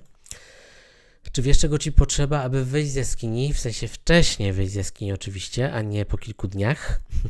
Co zrobić? To, to jest znów rozmowa wspólna, co kobieta może pomóc, lub jeśli mężczyzna już coraz bardziej poznaje siebie, co mi pomoże, żebym wyszedł z tej jaskini. Jakie kroki możesz podjąć, aby skutecznie zarządzać własnymi emocjami? Bo tak naprawdę tu jest pies pogrzebany. Nie potrafię poradzić sobie z tym natłokiem emocji, który do mnie płynie, więc się odcinam. Zatem co możesz zrobić, aby skuteczniej zarządzać swoimi emocjami? E, pytania, wątpliwości, ale drodzy Państwo, patrzę na zegarek, to wręcz go piszcie, ale ja tutaj już tak zrobię podsumowanie, bo nie chciałbym, chciałem godzina piętnaście maksymalnie, czyli sześć minut w tym podział zostało, e, także ja tutaj się już nie będę zatrzymał. Co zrobić, jeśli po sprzeczce partner udaje, że nie słyszy, coś do niego mówi, aby uniknąć odpowiedzi? Po sprzeczce, no teoretycznie tutaj przyznam, że jestem zaskoczony, Panie Michale, że po sprzeczce, bo po sprzeczce najczęściej te emocje są właśnie już bardzo uspokojone, już się pogodziliśmy, może nie od razu, ale warto na przykład następnego dnia, jeśli ten temat zwłaszcza był ważny, wrażliwy, to ważne wrócić do już na spokojnie, omówić, o co ci chodziło, znaczy nie w takim tempie, o co ci chodziło, w takiej formie, o co ci chodziło, tylko czy możesz mi trochę więcej wyjaśnić, co miałaś, miałeś na myśli, kiedy powiedziałeś to i tamto, bo na przykład to mnie zabolało i chciałem teraz już na spokojnie się dowiedzieć, czy to było specjalnie, czy niespecjalnie. Także, Panie Michale, po sprzeczce tylko może spróbować dać sobie, nie wiem, dwadzieścia cztery czy czterdzieści osiem godzin takiego, że tak powiem, odchłonięcia i, i i spróbować rozmawiać, ale jednak ta rozmowa po sprzeczce jest bardzo ważna, bo to jest ten moment, tutaj też każdy właściwie terapeuta powie, że to nie jest problem w związku, że my się kłócimy. Problemem jest, kiedy my nie potrafimy rozwiązywać kłótni, rozwiązywać problemów naszych. Kłócenie jest absolutnie normalnym, zdrowym objawem każdego związku, relacji dwóch, dwóch obcych ze sobą sobie ludzi. Tarcia muszą być. Kluczowe jest, jak sobie radzimy z tymi tarciami. Zatem Mm, wszelka ucieczka od rozmowy o kłótni, po kłótni, no oczywiście nie jest dobra, nie jest konstruktywna, nas jako związku nie rozwija. Także bardzo ważna jest właśnie umiejętność rozmowy po kłótni i spokojnej analizy i umawiania się, tak? Aha, czy rozumiem to, zrobiłam to źle, że tak powiem, ty zrobiłeś to źle, ale to może umówmy się następnym razem przy tej podobnej sytuacji, to albo dajemy sobie jakiś znak, albo mówimy jakieś słowo klucz, albo generalnie ja się postaram, tak, coś zrobić, tak? Także to jest ten moment wychodzenia naprzeciw, czyli po prostu pracy, co mogę zrobić następnym razem inaczej, abyśmy nie powtarzali tej samej kłótni non-stop. Eee, doświadczenie w pracy z parami, potem do Gottmanów. Ok, super, dziękuję bardzo Panie Marcinie za podpowiedź, super, dziękuję. Hmm. Jeszcze jedno pytanie o podziw. Jeśli jedna osoba się zachwyca rzeczami u innych ludzi, ale po jakimś czasie, po jakimś czasie relacji trudno się aż tak autentycznie zachwycać partnerem, to czy ten podziw można sobie jakoś wypracować? Że ten podziw jest potrzebny? Że mm-hmm. No tutaj kiedyś fajnie słyszałem wiele lat temu taka umiejętność zakochiwania się co kilka lat w swoim partnerze. To ja tylko mogę powiedzieć, że to jest świetna strategia, a teraz oczywiście nasza praca i taka otwartość, chęć, żeby zakochiwać się co kilka lat w swoim partnerze, bo każdy z, związek tego potrzebuje, zwłaszcza po dłuższej już relacji. E, zatem tutaj Pani Ulu tylko mogę do tego zachęcać, zapraszać, ale oczywiście nie ma jednej recepty, jak to zrobić. Pokażę jeszcze tutaj, co Gottmanowie, jak to zamykają. Może pewne jeszcze kropki się tutaj po, po, podołączają. Także podsumowując, podsumowując tych czterech jeźdźców, także pierwsza rzecz to właśnie rozpoznaj. E, czy twój partner jest smutny, zraniony, bo krytyka była po sumie ty, no to znaczy, że właśnie często używamy krytycyzmu. Czy właśnie potrafię ceniać, doceniać i ukazywać wdzięczność, jeśli nie, a daję pogardę, no to drugi jeździec. Czy staram się za każdym razem, przy każdej kłótni pokazać, że to ja mam, tak, e, rację i w tym momencie nie słyszę krytyki, czyli tutaj ta postawa defensywna. No i właśnie czy zamykam się, czy idę do jaskini. Także pierwsze rozpoznaj, które z tych czterech, oczywiście każdy, to jest możliwe, że tylko jeden, dwa, trzy, a nawet, nie daj Boże, cztery w relacji. Także każda relacja ma swoją historię. Zatem jeśli rozpoznaliśmy, to zaczynamy od siebie, tak, powiedz co widzisz u siebie, aby otworzyć rozmowę. Zastosuj antidotum, które dają Gottmanowie, tak, także zmień słowa na ty, na ja i uży, unikaj tych słów zawsze, nigdy. Ćwicz mówienie o swoich emocjach, potrzebach, doceniaj, mów takie małe, drobne rzeczy, które doceniasz w partnerze. Przejmij odpowiedzialność za swoje działania, tak, zaakceptuj swoje błędy, podejdź do siebie z wyrozumiałością i współczuciem. I tutaj w te czwarte działaj samo łagodząco, zrób przerwę, aby wyciszyć emocje, pójdź na spacer, posłuchaj muzyki, wróć do rozmowy w łagodny i spokojny sposób.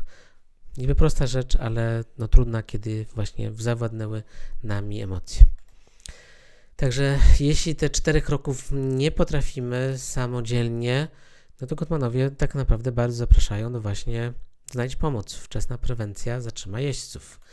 Także drodzy Państwo, tutaj właśnie chmurka, konflikt, który może część z Was miała, ma, czy będzie miała, czy rozpoczynać terapię, czy nie rozpoczynać terapii. Mówię tu o terapii albo małżeńskiej, że idziemy razem, czy nawet nie trzeba być małżeństwem, można też iść na terapię, terapia par, tak? Także terapię albo wspólną, albo jeśli z jakichś powodów partner, partnerka nie chce, to tak jak już to wcześniej było powiedziane, i tak najlepsza inwestycja to i zainwestować w siebie, na początku w siebie. Także żeby iść, to właśnie po to, żeby mieć poczucie sprawczości, naprawy, uratowanie małżeństwa, bezpieczeństwa ewentualnie dla dzieci czy dla siebie i przede wszystkim szacunku dla siebie, dla całej relacji, którą przeżyliśmy. Nie rozpoczynać terapii, no najczęściej dlatego, że się boimy. Także ochrona siebie, bezpieczeństwa emocjonalnego, oszczędność czasu i pieniędzy i generalnie chcemy po prostu zamknąć ten etap i iść do nowego etapu w życiu. Ja tu zrobiłem dłuższą analizę, nie będę już teraz Państwu tego w pełni wprowadzał, bo to jest jakby narzędzia T O C, taka analiza założeń, to są takie tabele, które pozwalają nam zweryfikować założenia, przekonania do tych sytuacji. Rozwiązanie to jest rozwiązanie, gdzie to musi być wygrana, wygrana, czyli zaspokajamy wszystkie potrzeby. Jak to zrobić? Wszystkim poprzez właśnie poznanie siebie. Potrzeby, założenia, emocje, pragnienia itd. Mówić otwarcie. Autentycznie nazywać rzeczy po imieniu, stawiać granice, szanować się wzajemnie. To są tak naprawdę małe kroki, powtarzalne, powtarzane przez dziesiątki, setki prób każdego dnia, każdego roku małżeństwa powodują, że pomalutku się buduje. Zaufanie, szacunek itd. itd. Także tutaj nie ma, widzą Państwo, rozwiązania, które jest nagle bum, jakieś genialne, którego nie widzieliśmy przed oczami, jest po prostu tak, że rozbłyski, wszystko od razu jasne. Nie. Wiemy dobrze, że związek to jest codzienna, codzienna i jeszcze raz codzienna praca nad każdym gestem, nad każdym słowem, nad każdym swoim zachowaniem. Bycie uważnym na partnera, bycie wdzięcznym, docenienie, ale właśnie nazywanie rzeczy po imieniu, te, które mi się podobają i te, które mi się nie podobają. Nie chowanie pod dywan, bo to nic nie pomoże. Także co Gottmanowie mówią, że cztery jeźdźcy nie są niemożliwi do przepracowania, jednak jeśli byli obecni w związku przez wiele lat i zadali wiele ran, to nie będzie łatwo sobie poradzić ze wszystkimi problemami, które wytworzyli. Gdy koncentrujemy się na brakach w naszym partnerze, wkraczają jeźdźcy. Trudnym może być powstrzymanie krytycyzmu i pogardy, zwłaszcza jeśli do tej pory im nie przeciwdziałaliśmy. I teraz bez podjęcia działań i bez sprzyjających czynników może to doprowadzić do rozstania. Także tutaj mm, nie ma oczywiście powiedziane, że jeśli czterech jeźdźców, to tydzień później będzie rozwód, no ale jeśli czterech jeźdźców było już przez wiele, wiele lat, no to zbudowanie, czy bardziej odbudowanie związku może być po prostu praktycznie niemożliwe, co nie znaczy, że nie jest, że jest niemożliwe. Po prostu będzie wymagało dużo więcej pracy ze strony partnerów i dużo więcej chęci. Aby dostrzec, w jakiej kondycji jest nasz związek, należy przyjrzeć, zbudować taki wskaźnik cztery do jednego. Działań pozytywnych e, i, i negatywnych. E, także oznacza to, aby zachować zdrowe relacje, należy mieć cztery pozytywne działania w kontrze do jednego negatywnego. W zdrowym związku partnerzy praktykują wyrażanie akceptacji i wdzięczności. Zdrowy związek wymaga od obojga partnerów pełnego zaakceptowania ich własnych wad. Proste, ale oczywiście codziennie nie takie łatwe do zrealizowania, ale znów trzeba tą uważność. tej wdzięczności, tak? Tych czterech dobrych gestów w stosunku do, do jednego ewentualnie złego. Także jakie wnioski? Ucieczka nie jest rozwiązaniem. Warto zainwestować w swój rozwój dla siebie, dla tego związku, a tak jak powiedziałem wcześniej, może ewentualnie już dla przyszłego, ale i tak warto to zrobić. I zmianę trzeba rozpocząć od siebie. Poznania swoich potrzeb, swoich pragnień, ale też właśnie naszych wad, naszych ograniczeń, naszych trudności, naszych schematów myślowych, które mamy dziś na przykład z naszego domu, ale w tym momencie w tym domu, już w mojej rodzinie, one właśnie przynoszą bardzo dużo złego i trzeba to po prostu zakwestionować i zbudować wspólnie nowe schematy, nowe, nową kulturę. Drodzy Państwo, także tutaj wracam do tego e, slajdu, że dzisiaj no, skupiłem się tylko i wyłącznie na tym pierwszym punkcie ignorancji, czyli tutaj właśnie nowy materiał dotyczący czterech jeźdźców. W Polsce temat praktycznie nieznany i dlatego zdecydowałem się, żeby go pokazać. E, zatem dzisiaj już po tym spotkaniu, po tym webinarze, że tak powiem, ignorancja Wam nie grozi. Już, już wiecie, już potraficie, już wiecie, dostaliście informację, co to jest. A teraz jeszcze troszeczkę przyjrzysz się temu i najgorsze, broń Boże, uważajcie, nie wpadnijcie w ten punkt drugi, czyli że już wiemy, co zrobić, ale z różnych powodów, najczęściej lęku, tego nie robimy. Bo inaczej jesteśmy w błędzie numer dwa. Bezwład, a to już rzeczywiście zdecydowanie prowadzi do bardzo złego końca. Także już wiemy, jak robić inaczej. I drodzy Państwo, już ostatni slajd, że właśnie e, cztery jeźdźcy są też dość często na tym poziomie zależności, że żyjemy w zależnym związku i ta zależność, zwłaszcza po kilku latach, nas po prostu dusi. E, I stąd jest bardzo, bardzo dużo negatywnych właśnie zachowań. Zatem przypominam, że zdrowy związek to taki, który idzie od zależności do niezależności, czyli dostrzeżenia, że jesteśmy dwojgiem zupełnie różnych ludzi, o różnych potrzebach, o różnych interpretacjach świata, ale nadal chcemy być ze sobą. I ten no, moment odkrycia niezależności też jest no, trudnym momentem, może się okazać, że jesteśmy tak niezależni, że w ogóle siebie już nie potrzebujemy. Zatem tutaj trzeba bardzo dużo znów rozmowy, uważności, pracy nad związkiem, że okej, zaczynamy wracać do siebie, co nie znaczy zrywamy wszystko, co dotyczyło nas. Po to, żeby właśnie zbudować dojrzały związek, który oparty jest na współzależności, czyli dwoje niezależnych ludzi wie, czuje, potrzebuje drugiej osoby po to, żeby być w pełni spełniony, w pełni szczęśliwym, po prostu razem lepiej. Także to właśnie jeźdźcy będą no, właśnie praktycznie tylko i wyłącznie w tym poziomie zależności. Zatem spróbujmy pchnąć nasz związek do góry, to też jeźdźcy tutaj powinni się zrobić mniej doskwierający. I drodzy Państwo, cały czas mówię o myśleniu krytycznym, to tak dla osób, które może pierwszy raz są na takim webinarze o myśleniu krytycznym, to jest taka moja mapa dziesięciu postaw, które tworzą myślenie krytyczne i to dotyczy, my to uczymy, rozwijamy tą właśnie te postawy w edukacji i używamy tej mapy na przykład na biologii czy na polskim, ale tak naprawdę ona sprawdza się właśnie każdego dnia w związku, bo przede wszystkim powinienem właśnie przez umiejętnie już sprawdzać fakty, co, co tu się zadziało, postawić tezę, nie, że ona jest zła, on jest do szpiku kości przyżarty czymś tam, tylko jakąś tezę i spróbować zebrać informacje, przeanalizować. Widzę związki przyczynowo-skutkowe swoich działań, swoich decyzji i potrafię to bezpiecznie pokazać swoim partnerowi. Odróżniam fakty od opinii. Rozwiązywanie problemów, czyli szukam zrozumienia, bo nie chodzi o tutaj o kreatywność, tylko przede wszystkim zrozumienie problemu. Rozwiązanie jest dopiero wtedy, kiedy w pełni zrozumieliśmy problem i tutaj właśnie idziemy dlaczego, dlaczego, dlaczego.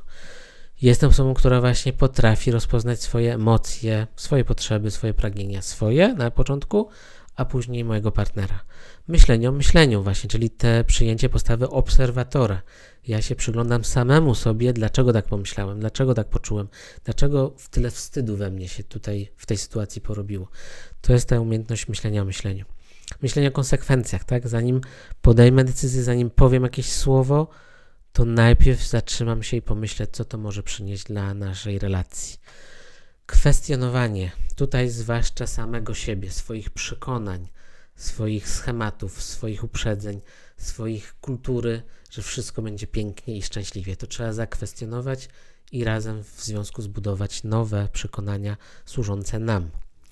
I oczywiście umiejętność przetwarzania informacji. Z dużego szumu, z dużego emocjonalnego, zwłaszcza szumu, ja potrafię wybrać najważniejsze wnioski i potrafi o nich rozmawiać. Tak? Także tutaj szybciutko chciałem Państwu pokazać, że myślenie krytyczne, każda z postaw myślenia krytycznego jest niezbędna w codziennym związku, w codziennej relacji. Dobrze, drodzy Państwo, jest godzina dwudziesta czterdzieści, także dziesięć minut przedłużyłem, więc ja już będę kończył. Ciekawe, nasza szkoła tydzień temu miała pierwsze szkolenie. Aha, super, Pani Julio, cieszę się bardzo, że dołączyliście do społeczności. Fantastycznie. Dziękuję za miłe słowa. Także bardzo Państwa zapraszam, zachęcam oczywiście do myślenia krytycznego. Tutaj są moja strona osobista, taka dotycząca bardziej no, szkoleń dla biznesu czy dla edukacji, ale też możecie poczy- poczytać o myśleniu właśnie krytycznym i też nasza strona taka edukacyjna, myślenie krytyczne edu kropka pe el. Też zachęcam do poczytania, żeby ten temat jeszcze zgłębić, bo to jest na, na długie, długie lata e, zgłębianie tematu myślenia krytycznego, także zachęcam, zapraszam. Bardzo Państwu dziękuję. Jak będę miał nowy materiał, nową inspirację, jeśli chodzi o związki, to, to z przyjemnością będę robił kolejny webinar. Jeśli Państwo znajdziecie jakiś właśnie ewentualnie fajny, inspirujący materiał, który byście chcieli, żebym go przełożył na taką analizę, bardzo, bardzo proszę przesłać mi go mailem. E, to dla mnie jest to zawsze bodziec, zwłaszcza od Państwa, jak dostaję taką sygnał, to mam większą motywację, żeby to zrobić. Także bardzo lubię ten temat i, i z przyjemnością do niego wrócę, jak będzie właśnie kolejny fajny materiał. Także zapraszam. Bardzo, bardzo dziękuję. Spokojnego wieczoru. Dużo dobrego myślenia konstruktywnego i, i dobrego działania w swojej relacji, e, poprawiania jej, czy po prostu w ogóle dbania o tą relację. Także bardzo, bardzo życzę wszystko, wszystkiego dobrego dla Państwa. Dziękuję za Wasz czas, za wysłuchanie, za komentarze, za opinie. To było dla mnie bardzo, bardzo ważne. Dziękuję bardzo. Pan Urwicz. Super, super, dziękuję bardzo. Dobrze, to ja tutaj zatrzymam nagrywanie.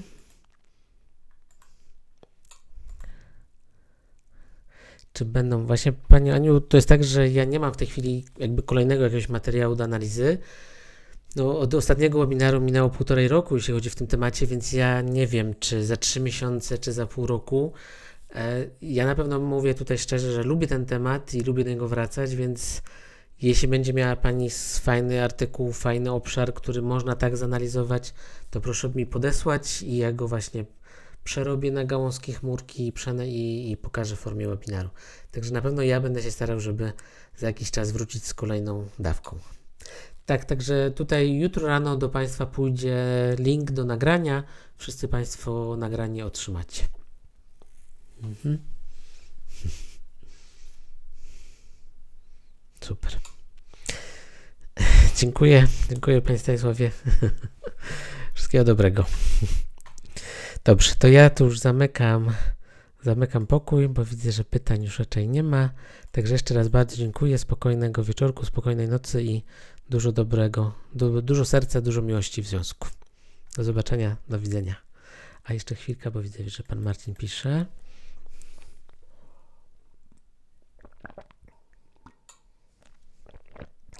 Papa. A to jeszcze widzę, że kilka osób pisze. Świetne spotkanie, dziękuję, dziękuję Pani Anno. Dobranoc, dobrze. Dziękuję, dziękuję, dobranoc.